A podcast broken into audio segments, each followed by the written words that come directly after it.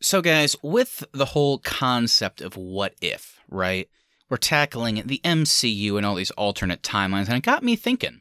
You know, there's tons of other properties out there, tons of other alternate realities that we aren't privy to. So, I want to ask you what other what if from any other show, movie, game, whatever it may be, would you like to see? Yeah, I think for mine, we may have to go to another cinematic universe. Let's jump over to the DCEU. Mm, What if there was an alternate version of Joss Whedon's Justice League? That's pretty interesting. That's interesting. Yeah, I didn't really love that movie, and and it is a shame. I mean, there's so many great individual pieces. I feel like so many interesting heroes, but we just didn't get enough time to spend with them. And ugh, don't get me started on the villain. It felt like there was so much more on the cutting room table. Um, I mean, it's not like they cut out over two hours, but you know what I mean. Just like a few scenes, I'm sure they meant to put in. But yeah, you know, that'd be really great. I would actually like to revisit that one, but in a way, way, way longer and darker format. It's just it just kind of sucks because we got Zack Snyder's vision for Man of Steel and BvS, but then we didn't get to see it for Justice League. Yeah, who only does two movies and then just never comes back? I think I gotta go to another franchise. You guys have been out of the box. I gotta jump over to Star Wars, I feel. What if Mark Hamill was a good actor? Whoa. I couldn't help but wonder what if Sebulba won the pod race and killed young Annie? Do we think there's a chance that Qui Gon appreciates the tenacity of a young or old? I'm not sure how old Sebulba is, but I, all I'm saying is we could have gotten some great scenes with him in the place of young Annie. And hey, look, Sebulba's not a great guy. I'm not saying he is, but does he become Darth Vader? Does he make the same choice that Anakin does to kill Mace Windu and become Darth Vader? I don't know that he does. And so maybe we save a lot of lives inadvertently by making Sebulba the Padawan of young Obi. When you brought up Sebulba, I thought you were going in a totally different direction. I thought you were going to say, "What if Sebulba was young Anakin's father?" Well, that's that's a different episode. I feel like.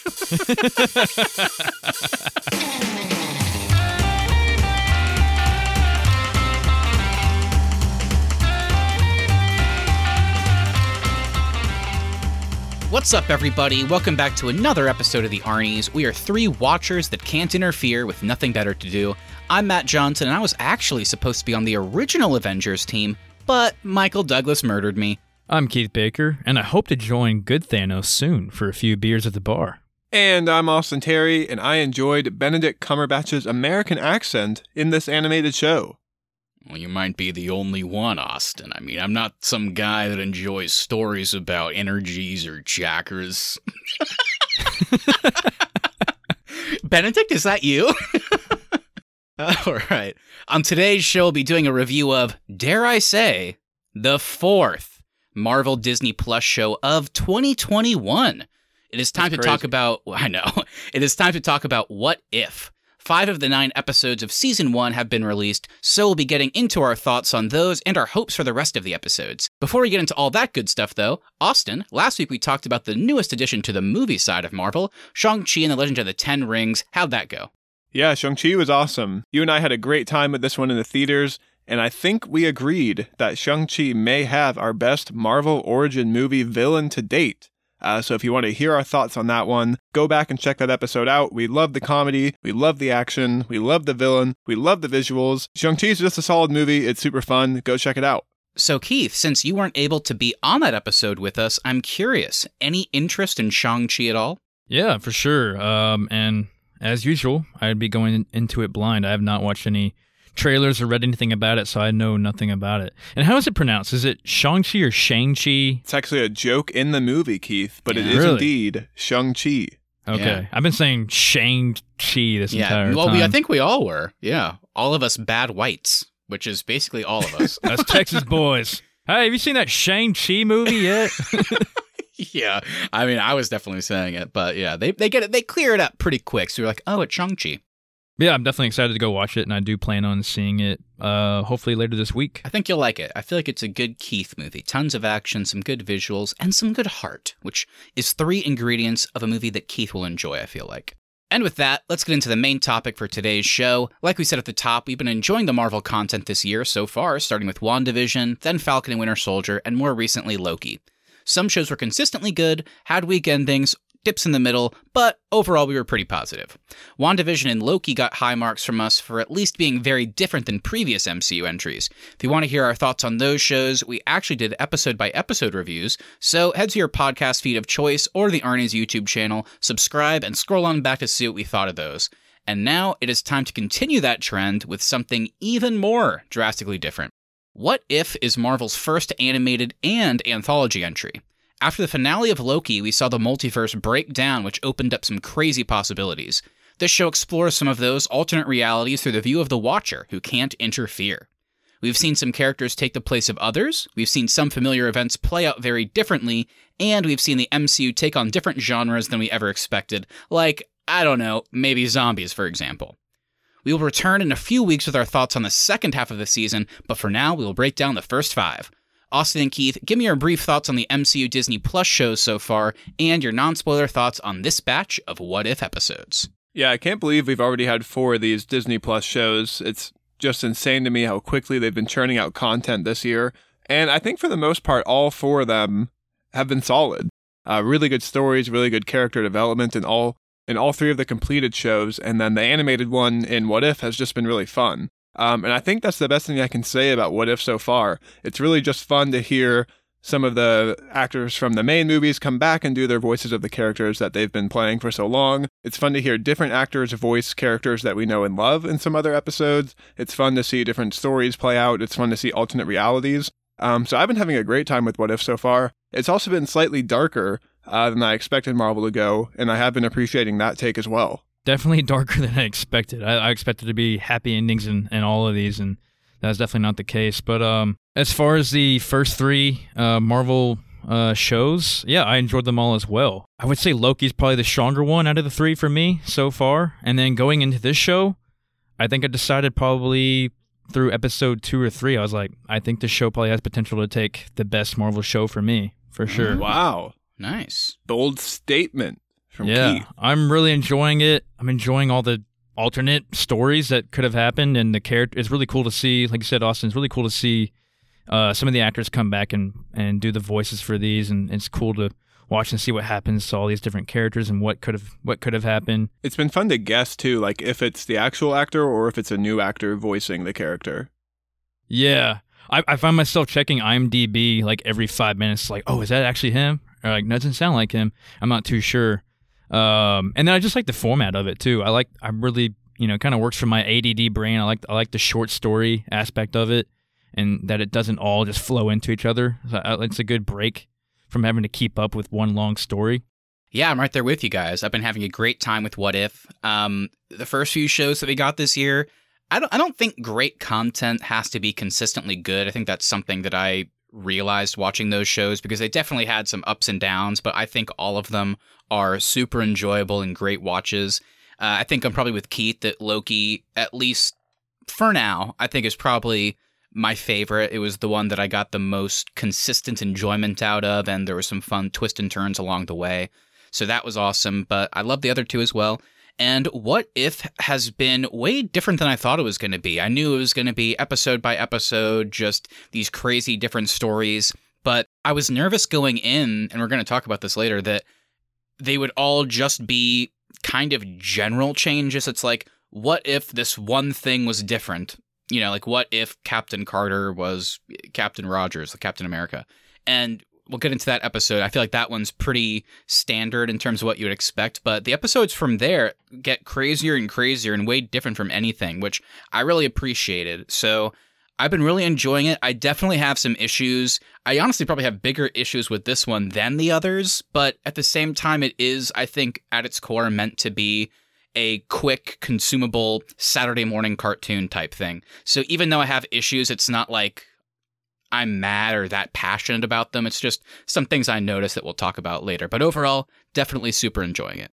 Yeah, I think the thing I've been enjoying the most is how they've been using the Watcher character I think they time his like explanations and his voiceovers at like just the right moment when it's whenever it's like to explain either what the difference is in this reality or like how this carries over and how it's going to branch out from uh like in the current reality that we're in for the show. I think The Watcher has been really making the show for me. Yeah, and people have obviously been pointing out the natural connection to someone like Rod Serling from The Twilight Zone. Very similar vibe of just having that sort of ominous narration throughout. So that's been it's been cool. And Austin, I think you're right. They've been using Jeffrey Wright perfectly, and his voice. Mm, I'm jealous. It's a good one.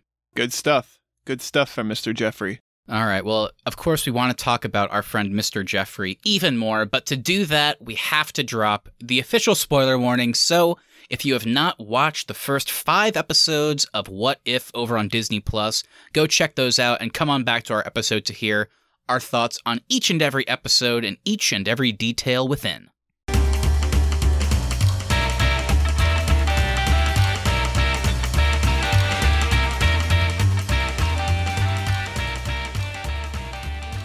So, as always, we've got to start off with our cast and crew. So, Austin, how about you hit me with the crew side of What If? Yeah, so What If is created and written by A.C. Bradley. She's known for the animated show Trollhunters, Tale of Arcadia, and the upcoming Miss Marvel. Every episode has been directed by Bryan Andrews, who is the writer and storyboard artist for Samurai Jack, several early 2000s Nickelodeon shows, and 12 MCU movies. We have an additional writer in Matthew Chauncey, and our animation has been provided by Blue Spirit, Squeeze, and Flying Jack Productions, and our score for every episode has been composed by Laura Karpman. Well, I'll bring us into our cast here. We have Mr. Jeffrey Wright, of, of course, as the Watcher, Hayley Atwell as Captain Carter, Josh Keaton as Steve Rogers, Mr. Chadwick Boseman as T'Challa, and this is also his final performance in the MCU before his passing, so that's pretty awesome um, that he was able to do this. Uh, Michael Rooker as Yondu, Karen Gillan as Nebula, Josh Brolin is back as Thanos. Samuel Jackson returns as Nick Fury, Lake Bell as Natasha Romanoff, aka Black Widow, Benedict Cumberbatch as Doctor Strange and Doctor Strange Supreme, Rachel McAdams as Christine Palmer, Hudson Thames as Peter Parker, aka Spider Man, Mark Ruffalo returns as Bruce Banner, aka the Hulk, and Evangeline Lilly is returning as well as Hope Van Dyne, aka Wasp. And of course, we have a few others that we should probably mention, just a few. Sebastian Stan, Dominic Cooper, Stanley Tucci, Toby Jones, Bradley Whitford, Ross Marquand, Daryl Hammond, Jeremy Renner, Neal McDonough, Benicio del Toro, Kurt Russell, Ophelia Lovibond, Carrie Coon, Tom Vaughan-Lawlor, Jemima Hansu, John Kani, Sean Gunn, Chris Sullivan, Seth Green, Tanai Guerrero, Fred Tatasciore, Brian T. Delaney, Tom Hiddleston, Clark Gregg, Jaimie Alexander, Frank Grillo, Mick Wingert, Michael Douglas, Stephanie Panisello, Mike McGill, Alexander Daniels, Benedict Wong, Diddle Smith, Mike Leslie Pitt, Paul David Despelchi, and Jon Favreau, Emily Van Camp, and naturally Paul Rudd as the head of Scott Lang. So, my friends, obviously there are too many to count here, so let's just try and single out anything that really, really stood out. Who was a highlight, positive or negative? Yeah, my highlight, I'm going to go with Lake Bell as Natasha Romanoff, aka Black Widow. I love her in the Harley Quinn show as Poison Ivy, and she is just as great here. Her voice work is incredible. I really didn't even notice that it wasn't Scarlett Johansson.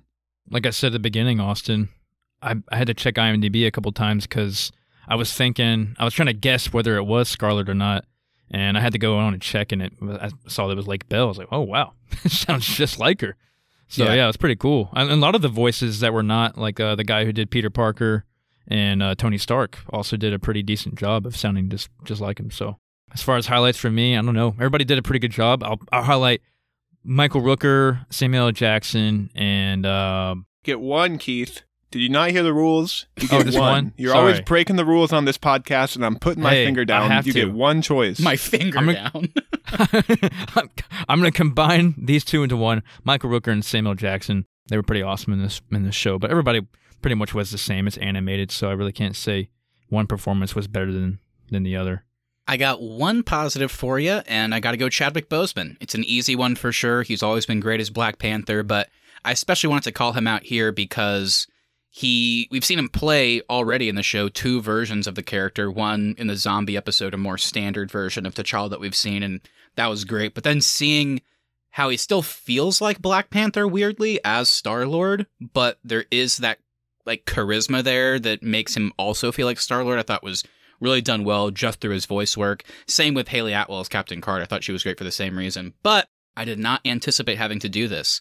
We rarely shout out negatives on this show. We do always say, what's your highlight, Uh-oh. positive or negative? But we never really use it. But this time, guys, I don't want to give it to this person. I love this actor. I think he's great, not just in the MCU, but in like every movie I've seen elsewhere. But after now seeing him in two different episodes in this show, I think I can pretty confidently say that this guy should not be voice acting. And that is the monotone, just completely cold, lifeless, dead performance of the one, the only Sebastian Stan.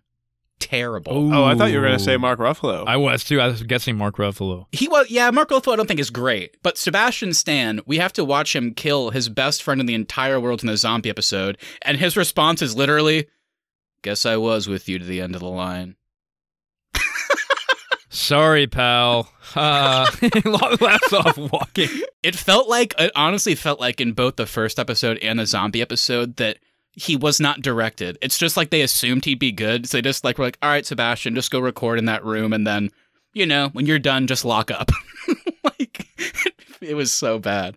Everybody else I thought was good though. Before we talk about all the episodes in too much detail, we should probably give the audience just a quick reminder. So, Austin and Keith, you guys want to kind of throw the titles out there and then the quick synopsis just to make sure everybody's up to speed? Yeah, so the first episode is What if Captain Carter were the first Avenger?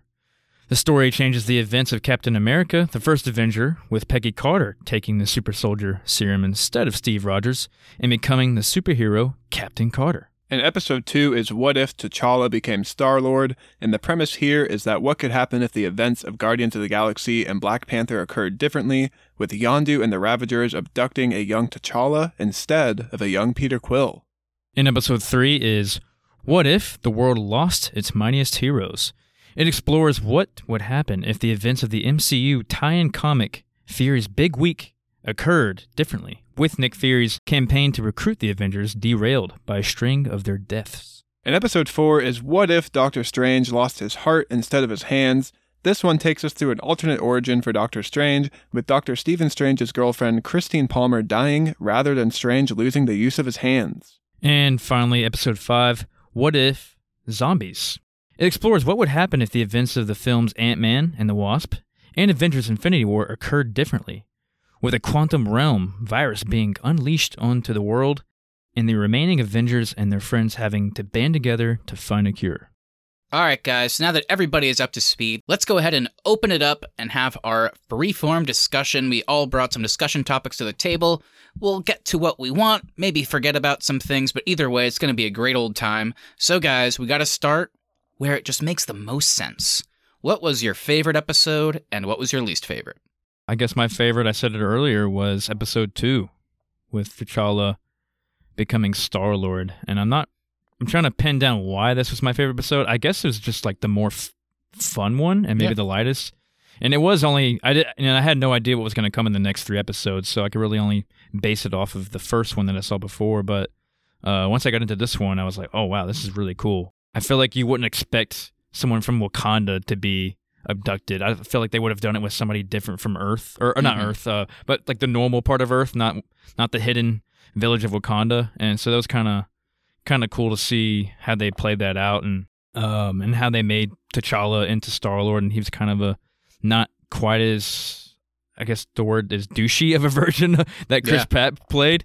Uh, he was a little bit nicer and uh, had a little bit more of a heart. Not not to not to say uh, Chris Pratt's version didn't, but um, I just felt like T'Challa was a little bit more of a wise, a little bit more of a wise guy than uh, Chris Pratt's version, and it was kind of cool how they played that out. And I like the whole story of Yondu still having a good relationship with him and all that, and, it kind of just explained to me. It kind of just explained a little bit more behind Yondu and their whole the whole Ravager uh, motive, I guess, that I did maybe didn't catch in, in in the Guardians movie. Yeah, I'm torn a little bit because I think the one I had the most fun with is definitely episode two with T'Challa becoming Star Lord. But I think the one that ultimately is going to take the cake for me is the episode four, Doctor Strange losing his heart instead of his hands. That one I think is just the most unique one of the entire series so far. It also is the one that tells us a completely new story with really not anything we've seen before. And I just found myself so engaged and like, unsure of how this one was going to play out while I was watching it. Yeah, I'm with I'm with you guys for sure. Those are those episodes are great choices. I think to Keith's point, something I really really loved about episode 2 and it's no disrespect to the Chris Pratt version of, of Peter Quill, but I do think watching this episode makes that character, I don't know what I would say, kind of seem not like a waste, but I'll just explain my thoughts. I think you'll know what I mean. It, it's just way more interesting, I feel like, to see a version of Star Lord that is still, you know, a thief, is still stealing things, still out to make money, all that good stuff, riding with like this crazy kind of crew, but at his heart, like he's more of like a Robin Hood figure. You know, it's like, yeah, I'm stealing, but I'm stealing from these bad people or these people that don't need it in order to better, like, not only little set- settlements all over the place, but also just the galaxy as a whole. So it was like, oh, it's a really cool element, and then it makes you kind of laugh in comparison, thinking about uh, the uh, the Peter Quill version, which is just like, I'm just gonna steal something. I don't have a good relationship with anybody in the first movie, like in the beginning of it. So I thought it was kind of like a cool difference, and it actually made sense because obviously T'Challa is kind of like a leader at heart too. I agree with what you're saying, but I think they justify both ways. Like I think Yeah, yeah, yeah. Peter Quill is justified being the way he is because he didn't really have an upbringing, and then when Mhm. we see T'Challa as it, his Wakanda background is what feeds into the way he operates as Star Lord. So I, I still like both ways that played out in the MCU. Yeah. Yeah. Um, I think in terms of my favorite episode, it probably would also be episode four, the Doctor Strange one that Austin called out, but just for the sake of talking about another favorite of mine, definitely I was very pleasantly surprised with episode three, which was the whole murder mystery, because I thought that one could be a bit more of a slow burn, a bit less interesting, just with like, what if the Avengers are getting picked off? And it's like, is this going to have a good payoff? But I actually really like the pairing of Nick Fury and Black Widow, which we kind of saw a lot of in the beginning of the MCU, but didn't get too much of as time went on. So it was great seeing them paired together. It was really cool seeing a lot of the Phase 1 MCU stuff revisited, stuff that we were pretty familiar with after doing a rewatch semi recently. So that was cool. And I really like the way it came together with the reveal of Michael Douglas as Hank Pym as the Yellow Jacket, the villain from the Ant Man movie. I thought it was all justified and a super cool what if premise. And then I love the ending of that one too, like setting up maybe a sequel episode in like season two or something, like Nick Fury having to utilize Captain America and Captain Marvel to fight a Loki that has now come to Earth to take over. So that one got me pretty excited. I like that one a lot. I never realized that all that was supposed to take place in a week for Nick Yeah. Fury. Yeah. I didn't realize that at all. They didn't. They didn't say that in those first movies, did they? I don't think they did with Hulk, but if we remember Iron Man 2, Coulson leaves halfway through that movie and he's like, I'm on a mission from Fury. And then in the post credit scene, they reveal he's in New Mexico and then they show the hammer. So that one we kind of knew took place around the same time. But yeah, I never knew that Hulk was. Um, but yeah, Keith mentioned it. That comic, I guess, came out way back when that kind of called it Fury's Big Week. And it's kind of a cool concept of Nick Fury over the course of a few days trying to put together the Avengers. Like, an Iron Man that's dying, so he has to solve that problem. A Thor that comes out of nowhere falls to Earth, and then Hulk, who has been on the run for years, that finally surfaces in America. So I thought that was a cool concept too, making it such a, a real time thing. You know, like a, just a week. So that was pretty cool. It's funny though. I think episode three might actually be my least favorite of the season. Mm. I thought I had the most fun when Loki gets involved, but I really wasn't too into like returning to all the Phase One movies. And I know episode one really does that too. But I was just more impressed with episode one with how they like shot for shot recreated the Captain America movie. It's definitely the least ambitious of the series, but I found it more interesting than episode three. You mean, Austin, you mean you didn't like General Ross returning with the 50 cows? Yeah, Austin, come on. You have a vendetta against my favorite film of all time. That one just felt like a unearned like greatest hits for me, where it's like, hey, Sure. remember when we did this and when we did this, and I was like, this is this is, that one felt like a waste of my time, honestly. When Loki shows up, it gets fun, yeah, but yeah. overall, I wasn't that into episode three. I will agree. I think one of my favorite scenes of that one was the Nick Fury Loki conversation in the middle of the field. that was cool. That was pretty badass. So you're saying that you agree that that one was also your least favorite, Keith, or did you have a different least favorite? No, I wouldn't say that's my least favorite. Actually, I would say the zombies one's probably my least favorite. I'm with you. I'm with Yeah. you. By far my least favorite. yeah, I just didn't really get a lot out of that one. I don't. Any nothing really happened in it that really was like, oh wow, that's cool. Well, Matt, I know from some off mic conversations, episode one originally was your least favorite. So, what is it about episode five that you liked even less than episode one? And I did like episode one. Um, I, I just it was my least favorite because I like the other one so much more. But yeah, Austin and I had talked about it a little bit. That episode one was presented so well, but I just it's kind of like he said with the zombie zone. I just didn't get a whole lot out of it other than Hayley Atwell is so charismatic and I'm just such a big fan of hers and I loved getting to see her as Captain Carter. She was great. But other than that, it is kind of just a shot for shot recreation of a lot of Captain America the First Avenger, which again, the three of us had just recently watched. So it, it did feel very samey and it kind of just felt like a 30 minute recap of that two hour movie, just with a different character in the lead. She was great, but it just, I didn't get a whole lot out of it. Um, the reason episode five, though, is my least favorite is because there was, it had the most that I didn't like episode one was just a little bit slow for me. That's the most I could bad I could say about it. Episode five, I just found such a jarring discrepancy between like how serious the premise was set up to be with Hulk falling to Earth like right at the beginning of Infinity War. And it's like really atmospheric and eerie, and it's like, oh, the Avengers are here to save me. And then it's this zombie reveal. It's like, holy shit. And then like Iron Man gets decapitated. And it's like, oh my God, this is crazy for like an animated show, kind of violent. I was like, this is kind of cool. I'm liking this. And then like Wasp shows up and it's like, oh, there's a team being put together. This is super cool. And then from that moment on, like right after that opening scene, it's just a weird joke fest. Like this seems like a pretty serious thing.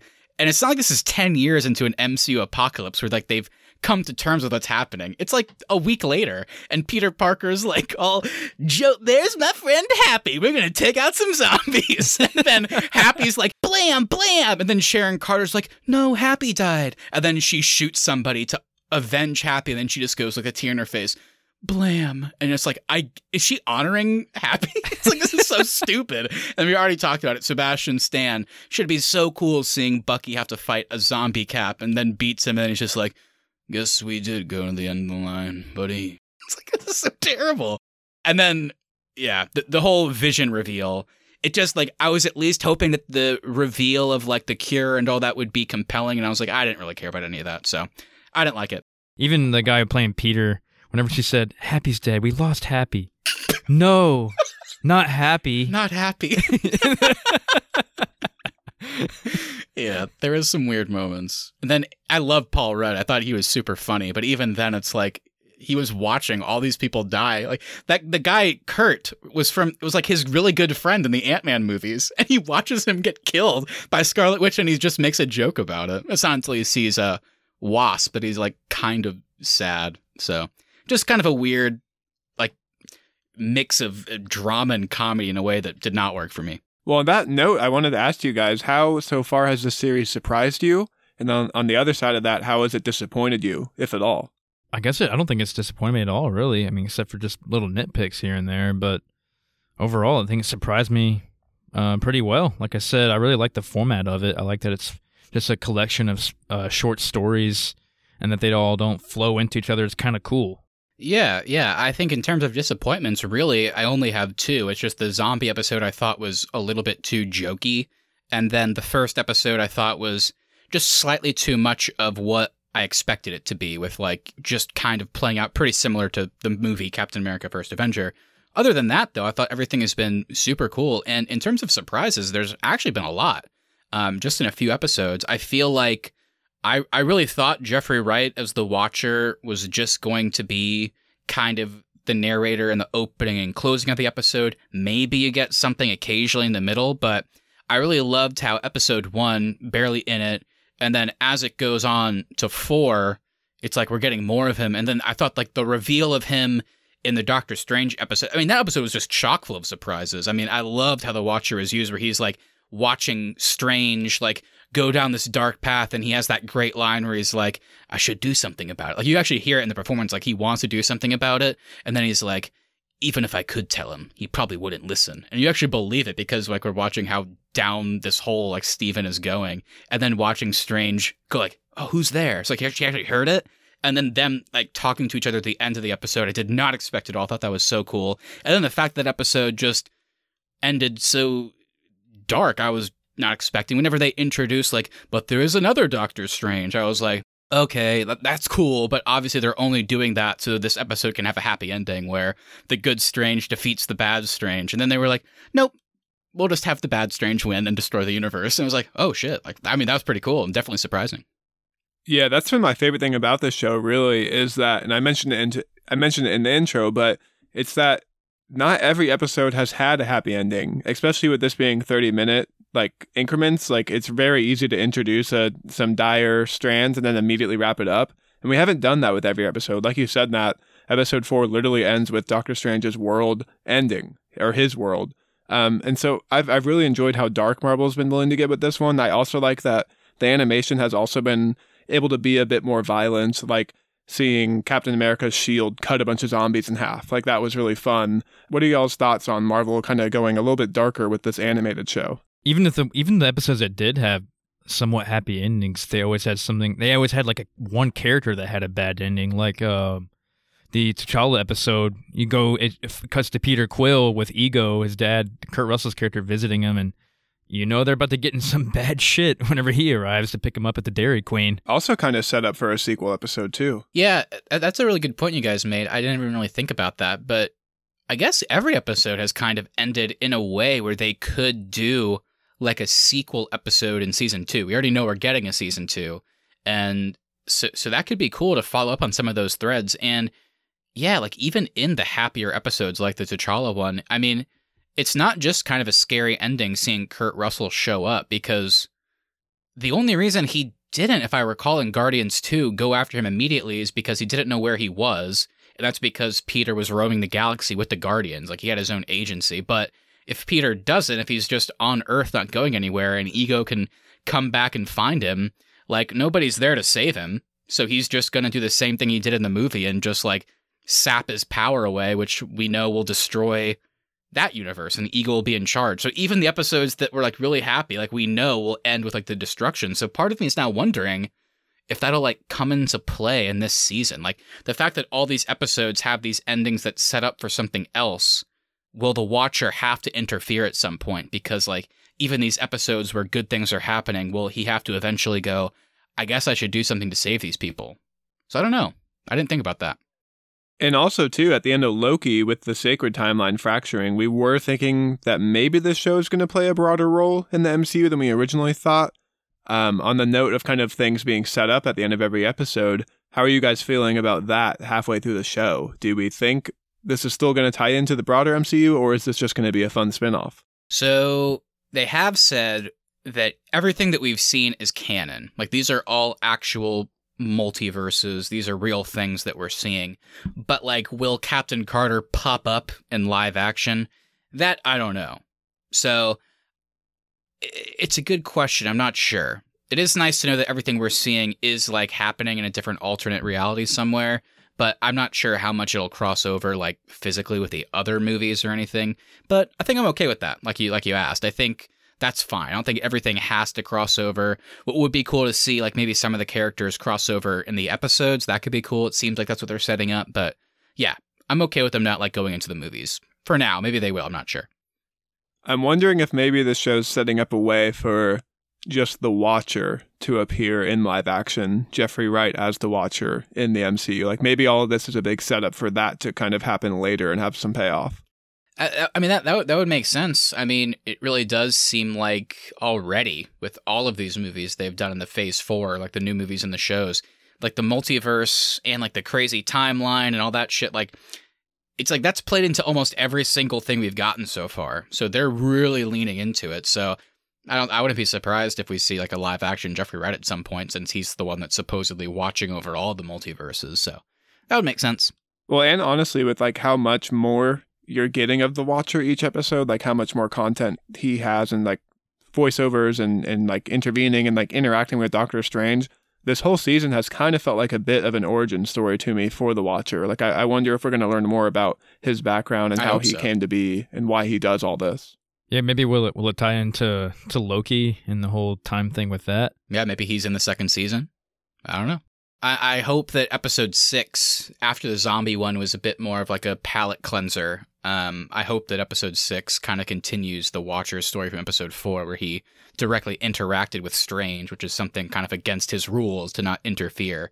I hope that we get more screen time with him, and then maybe eventually he has to make a choice to interfere for the betterment of the multiverses or or something. Like I don't know. I'm, I'm I I think that's where we're going. I hope so, but we'll see. Isn't that his whole thing in the comics though? Is like he literally can never intervene as much, even if he wants to. Uh, ugh, I'm I'm vaguely familiar with this version. This character Uatu, the Watcher, is the one that we're seeing. I can't remember if that's his thing. If like he can't physically interfere, or it's just like a moral thing. It's like that's his code, but he he can. It's just that he he won't. So, yeah, I don't know. I, I'm guessing he will in some way, and it won't be like a big thing. I think like I think he I think the characters themselves are still going to be the ones that have to like save the multiverse. It's just I think he's going to put them on a path to do that. Like he's going to help them cross over and like meet or something like that, which is still breaking his code, but it's not like he's just to some great evil is coming then he'll just stop it. Like he he'll let the other ones do it, but he might help them realize that or something.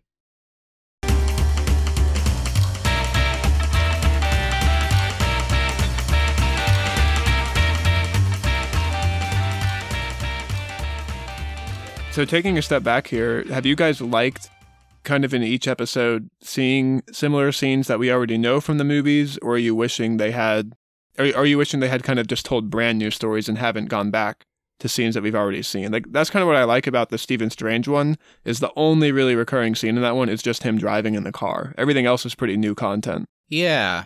Yeah, what do you think about that Keith cuz I'm kind of conflicted on it.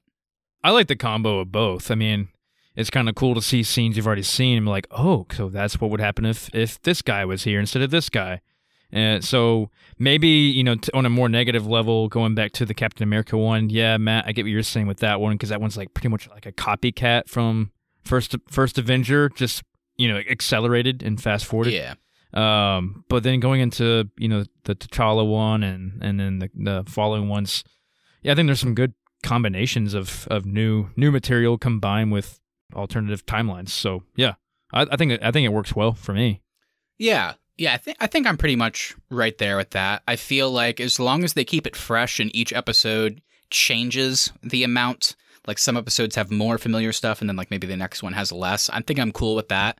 Like yeah, with the, with the strange one I like that it was just the car accident that we saw and then everything else was just kind of a whole big what if and kind of just they use like similar locations but not similar scenes. But then alternatively, I it sounds like unlike Austin, I did like how in episode 3 they gave us like the scene at the college with Hulk. They gave us the Iron Man 2 diner scene. They gave us Thor trying to pick up Mjolnir, but then things happened differently. And I think I liked it because that episode handled it a bit differently than the first one, which is it contextualized all of it into a one week time frame, like with the, the whole title cards, like Monday, bam, Tuesday. So I think as long as you do something cool with it like that, then I'm okay with them showing familiar stuff. But then, yeah, like in the in the Star Lord one, I like that yeah, we see Yondu abducting him, but really everything else is just like a completely different heist story. So as long as they keep it fresh and change the amount every so often, episode to episode, I think I'm fine with it. Yeah, I've been enjoying the mix of it too. I, I am hoping for some just like in the second half of the season for just like from the ground up brand new stories featuring characters we know. I think that would be fun. Um, I think my issue with episode three is just phase one is my least favorite era of the MCU. So going back to all those movies is just like I didn't find that to be like a treat. That it was more like a, ugh, here we are again, back in like some of the worst movies of the MCU. yeah, I, I think I'm with you there. I feel like some more ground up stories could be cool. Hopefully, they're planning some of those for season two, and maybe it's just all of season one is just supposed to be a general kind of here's what what if can actually be. Here's our idea for what that even means. So then in season two, we'll do more original stories now that you understand the concept of it we haven't really talked too much about it, surprisingly, but this is Marvel's first animated project in the context of the MCU. So, you know, with animation, whether it be a big studio like Pixar or a smaller one doing an anime or just like a lower budget animated show, for example, you know, the animation really can make or break your show.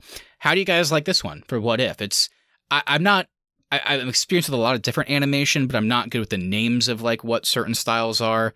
So this one, kind of semi-realistic, a little bit of cel shading in there. I would I would imagine you'd call it um, a little bit blocky, but I think it looks pretty cool, and I think it helps make the action look pretty fast and frenetic. But I'm not sure if everybody feels the same way. Do you guys like how the animation actually looks? Yeah, I definitely don't think it looks bad. I think every episode has looked really good and had great voice acting for the most part, minus Sebastian Stan, of course.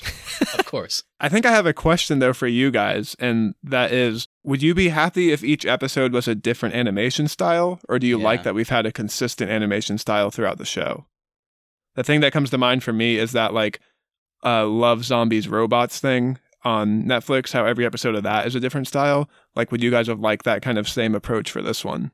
I, I I I like the same animation style that we've got. If they don't change that, then I'm still I'm good with it staying as it is. Pretty relaxed on that. I have no strong opinions on it. I guess. I feel like I've seen some people, I don't think a lot, but some people have been saying, yeah, it would have been cool to get different animation styles from episode to episode.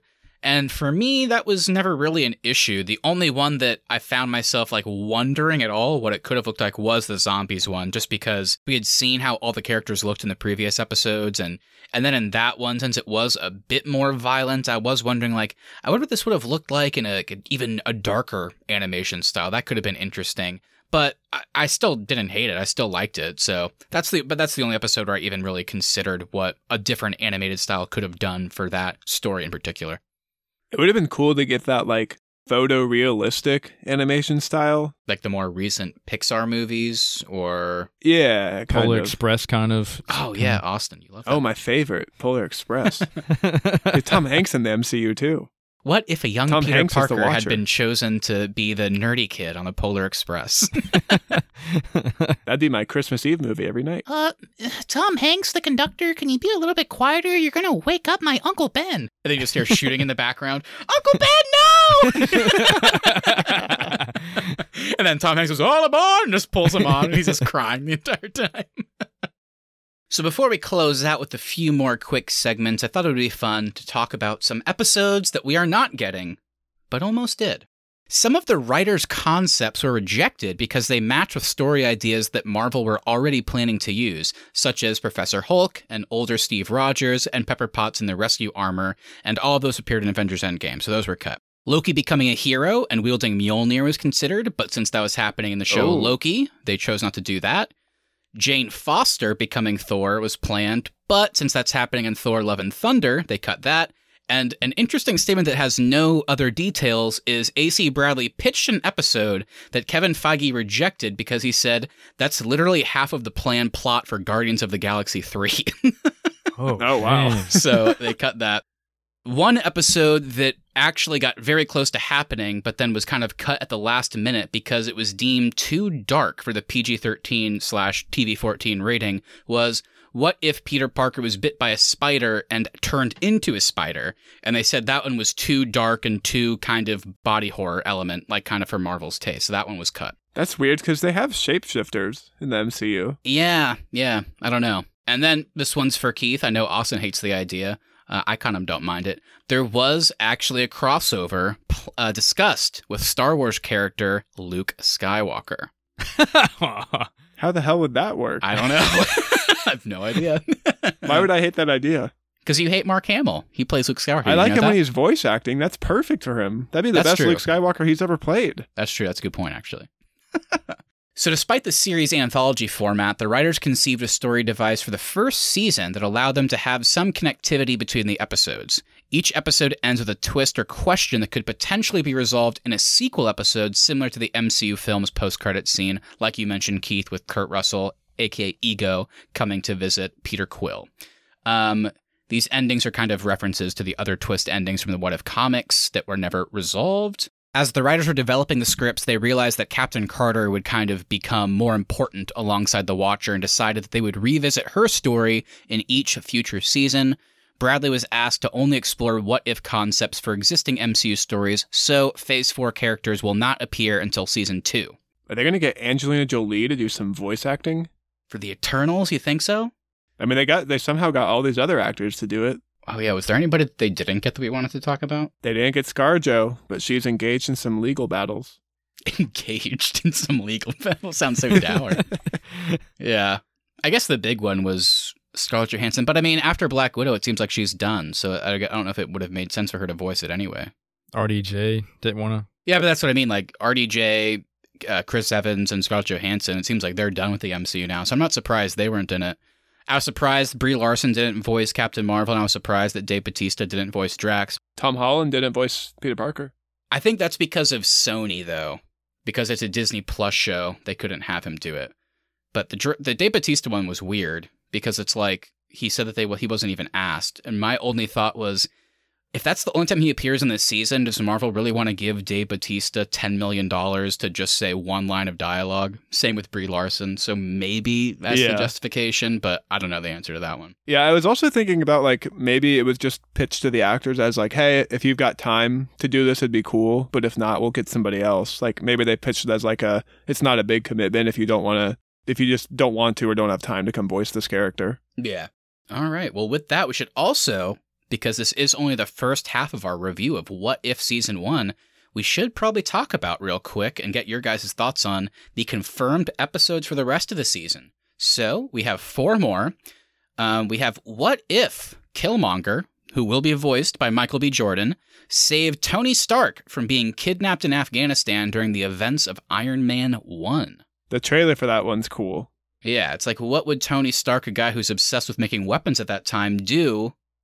Not going through the character arc of the first Iron Man. I would imagine he would help Killmonger go to Wakanda. So we will see what happens there. Um, we have one that is pretty vague. I don't really know what this one means, but all they're saying is, what if when Thor was banished to Earth, he was still worthy of Mjolnir?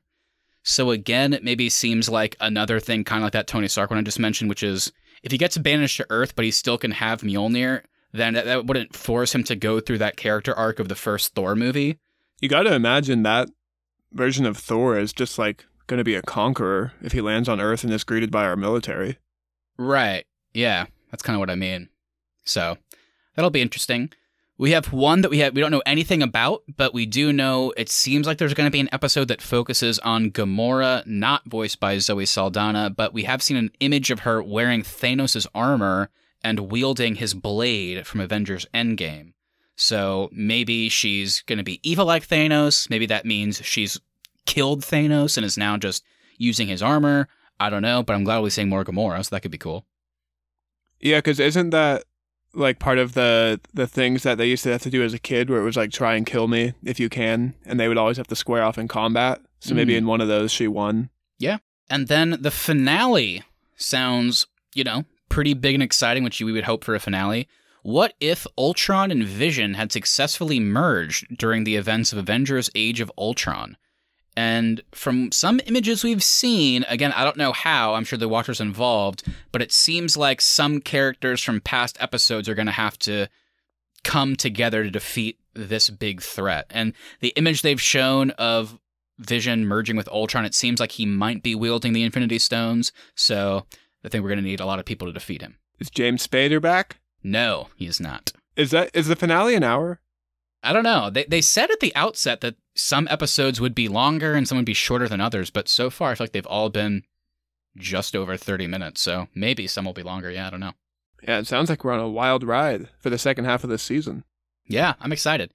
I think obviously based on the descriptions, I mean that finale sounds cool, but just from like an interesting perspective of how much it could change, I really do think that Killmonger saving Iron Man could have pretty drastic implications for that storyline. Like a Tony Stark with no moral compass, like helping a villain like Killmonger could be pretty scary. Yeah, for sure. Yeah, for real. I, I think the Gamora one sounds cool just based on that image. I'm Yeah. excited for that one. Yeah, that'll be a good one. All right, guys, before we close out here, we got to talk about the future. So, any ideas brewing after watching these first five episodes? Did anything pop in your head that you would like to see in season two? We've talked about what we'll see for the rest of the season, but for the beyond, for the future, what do we want to see? Any pitches for me? Yeah, I guess I was surprised that they didn't do for the first season. Um, I, I'm not sure if this is like a what if story in the comics or not, but there is an arc that's just called Thanos Wins, and it's literally just Thanos wins and does everything he sets out to do, and the Avengers are essentially annihilated. Hulk is like kept on a leash and is like fed people in like a gladiator pit, And I, I know that one's like kind of dark, but I, I was surprised that that wasn't one of the episodes for this season, since we're all so familiar with Thanos and what happened in MCU phases one through three. Yeah, I, I haven't heard of that, but that that I mean, it makes a lot of sense. That could be cool. Uh, just more Josh Brolin focused content would be awesome. And yeah, you're actually you're right. That is a big one. I mean, literally, we just got Avengers Endgame, which was the whole thing is like stopping him. So what is the what if if he isn't stopped? Yeah, that could have been cool.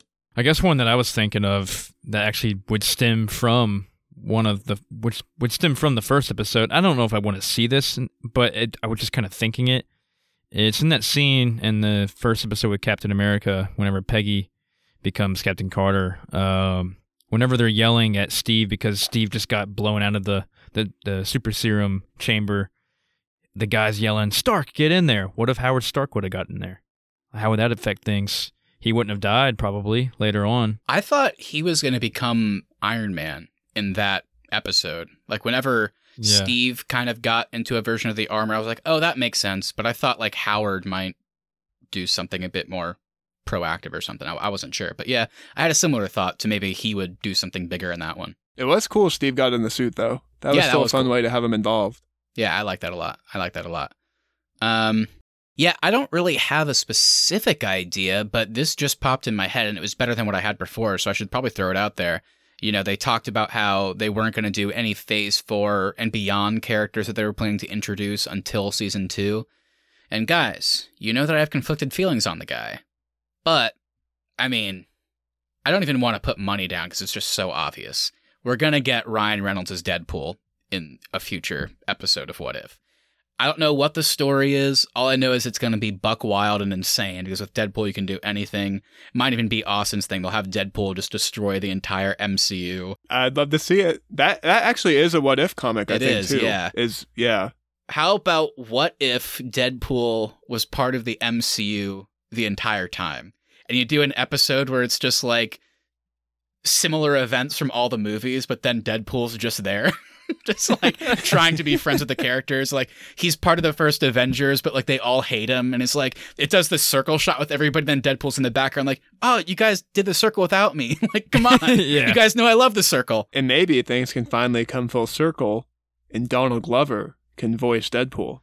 That was supposed to happen. They did cancel his Deadpool show, but they definitely won't do that because they have Ryan Reynolds who won't stop talking about how much he loves the character. So sorry, Austin. You'll have to wait for Donald Glover to reprise his role as Miles' uncle from Spider Man Homecoming. Or if they do their Star Wars episode they talked about, then maybe he'll play young Lando. I didn't like that movie, but I'd be down for that. there you go. There you go. I'd be down for that. All right, guys. It's time to close out the show, but real quick, we got to throw some awards out there. It is time for the Arnie's Award Show. We do it every week. So, Keith, my friend, how about you start us off this time? Do you have a particular thing you want to call out, give a major shout out to, give some praise, and send a trophy to for What If thus far? Yeah, I'm gonna give the best stepfather award to Yondu, Michael Rooker. I really like that moment whenever he came in. He's like, "You know, I'm not gonna leave here without my boy." Boy! that was good. That was good. All right, I uh I am bringing back an award.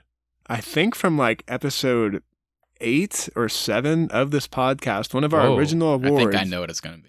and it is the Mark Hamill Regression Award, Yep. and it's going to Sebastian Yep. Stan. Oh, he has oh, wow. regressed, unfortunately, from the Falcon and the Winter Soldier. His voice acting brought him really downhill, but maybe he'll get the Mark Hamill Honorary Most Improved Award for season two of the Falcon and the Winter Soldier. We'll have to see. I'm going to give, it's a pretty easy award to give. Everybody, I think, in their heart wanted to.